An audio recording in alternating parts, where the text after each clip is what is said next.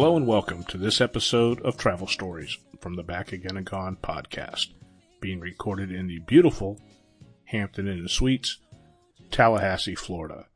Tonight, just like Marc Cohn, we're going to be walking in Memphis. Thanks for listening.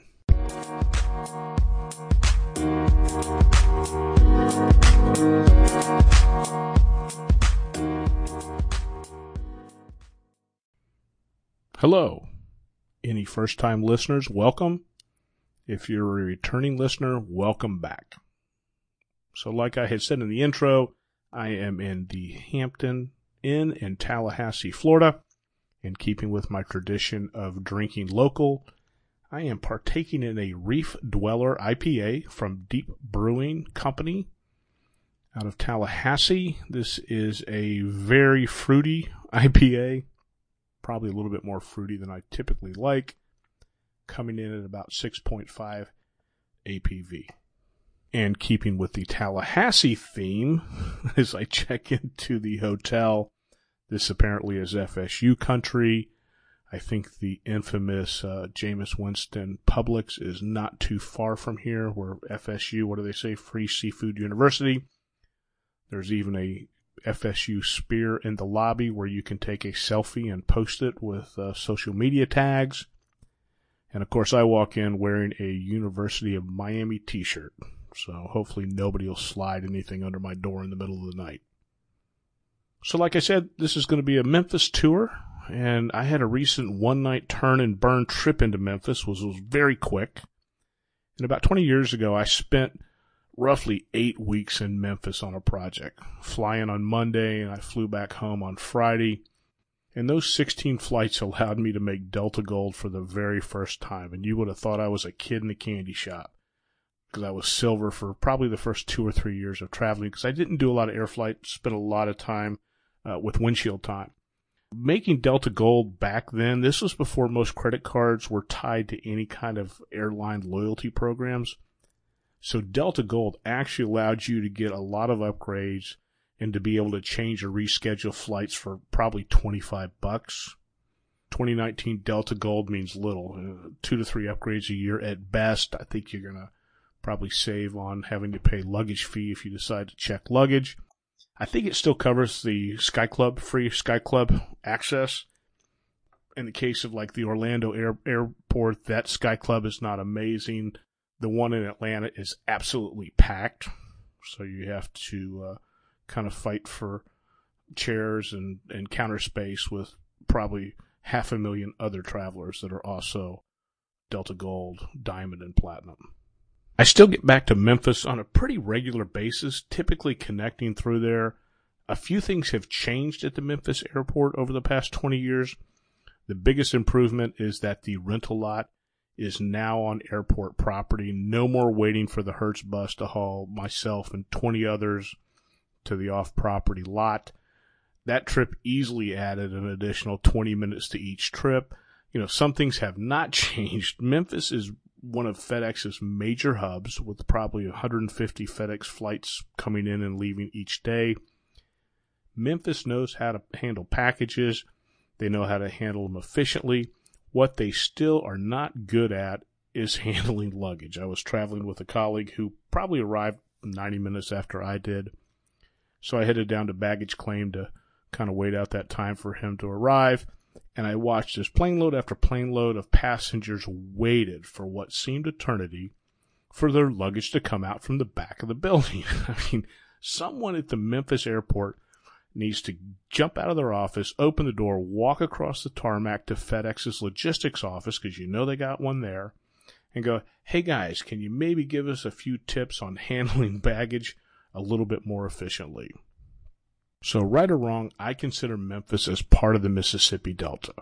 If you've ever traveled to the Delta, it's this wonderfully sensory overloaded piece of property. Perfectly crafted music, tasty regional food, and just amazingly friendly people. Yes, it does deserve that many adjectives.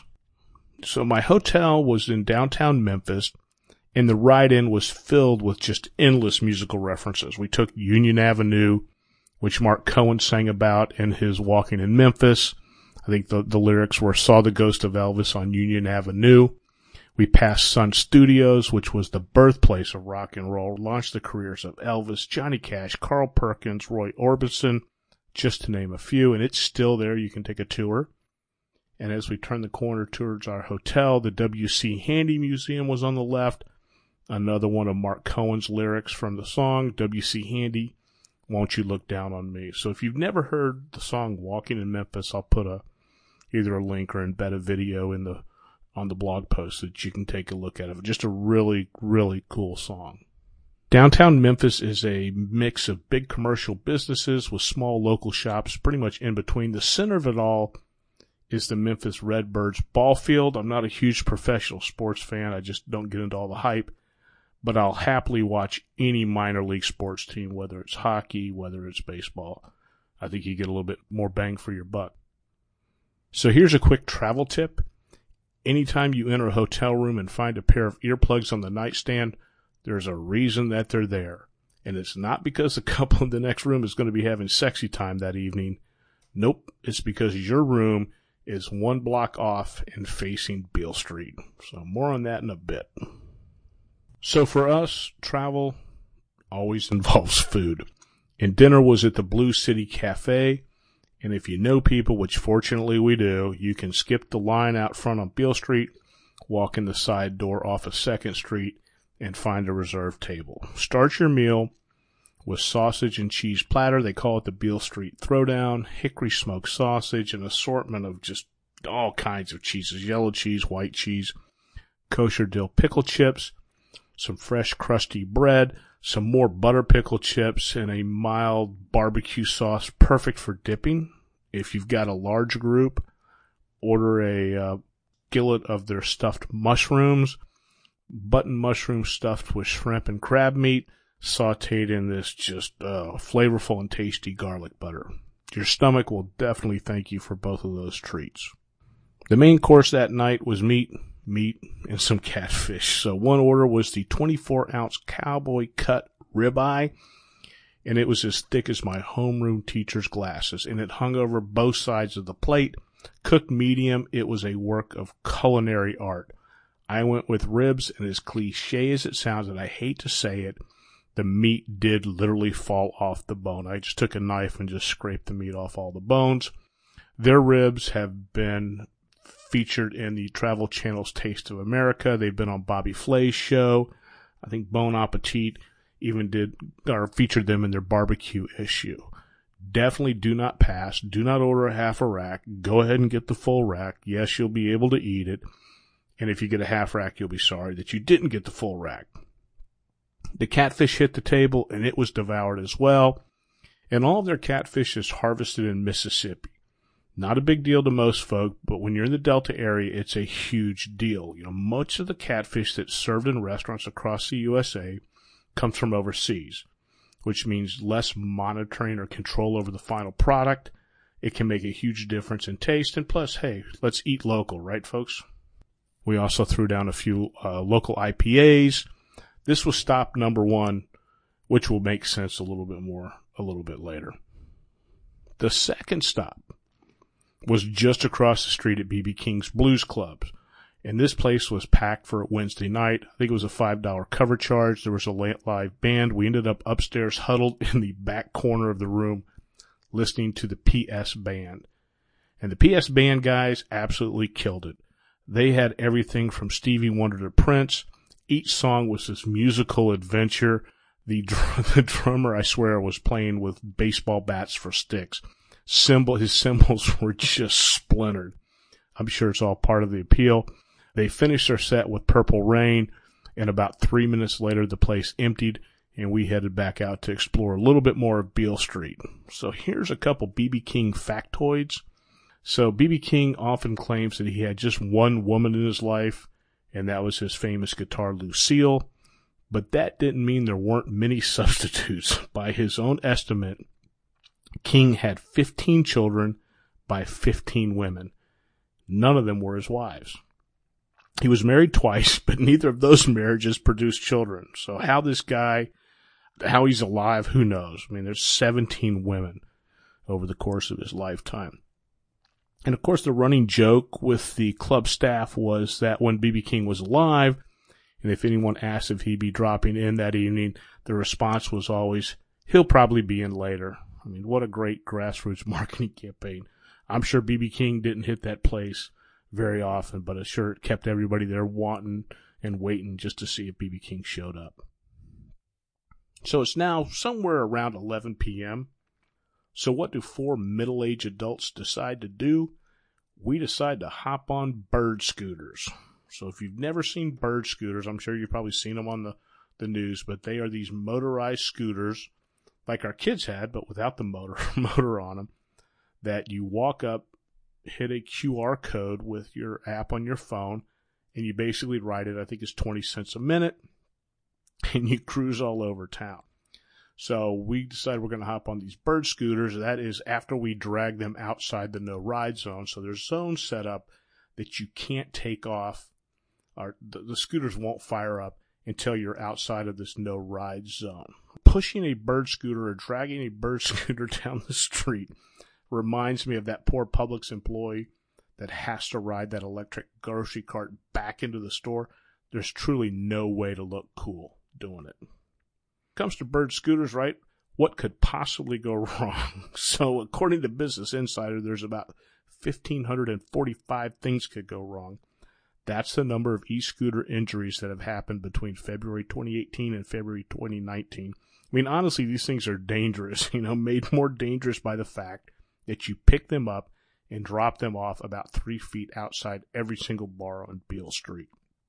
After about 20 minutes or so of reliving our childhood adventures, we needed something to bring the testosterone level down just a bit. Enter the dreaded third stop. So, for you first time listeners, my general rule is the third bar or third stop is where bad things happen. This is where shots of Fireball or Jägermeister suddenly become a good idea. No one starts out their evening drinking Fireball or Jägermeister.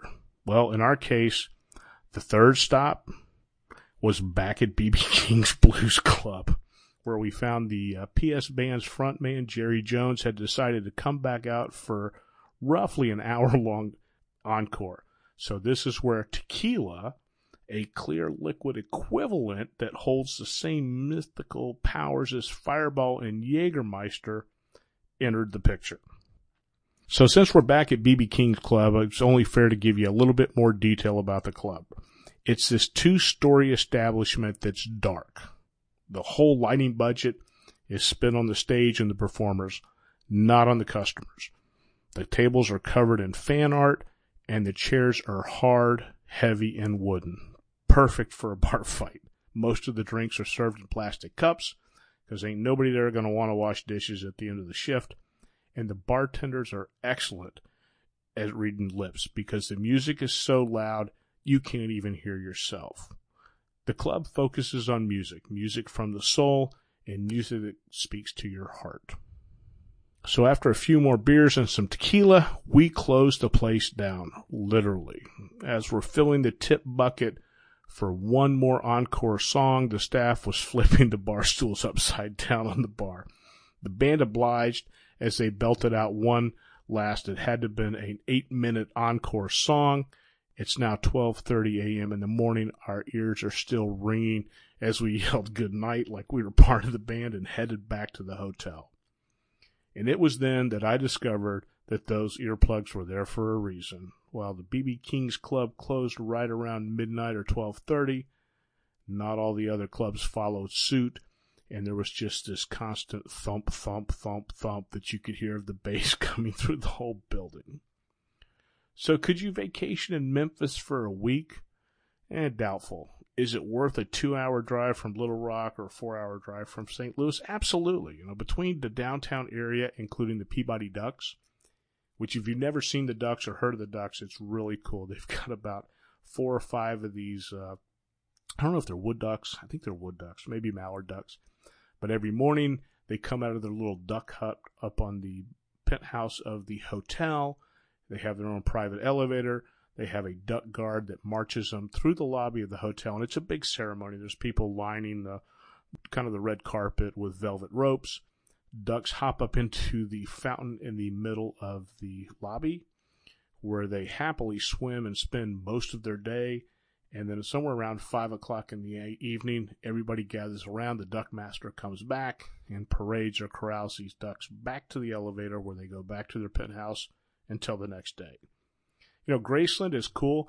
Some of the best fried chicken I've ever had in my whole life is at a gas station directly across from Graceland. Be prepared. Graceland is small. The first time I saw it, I drove right past it, didn't even realize it, but uh, it's really not that big, but it's it's cool and worth going to. And the other thing is the food. And there's phenomenal food. Uh, before we left, we had lunch at Gus's Hot Chicken. I had one of the guys with me probably about a year ago that he didn't realize when he saw hot chicken, he thought it was the temperature of the chicken and not the flavor. And by the end of the meal, he had just beads of sweat on his forehead. So Gus's Fried Chicken is another great place. There's uh, from there's gosh, there's got to be at least a half a dozen other great barbecue places. Pops is another good one, not too far off Union Avenue. So would I spend five days here? Probably not. Is it worthy of a 48 hour stay? I think you could do a lot, see a lot, accomplish a lot, and definitely get a full belly. Well, there you have it. A short one this week. Safe travels, and thanks for listening.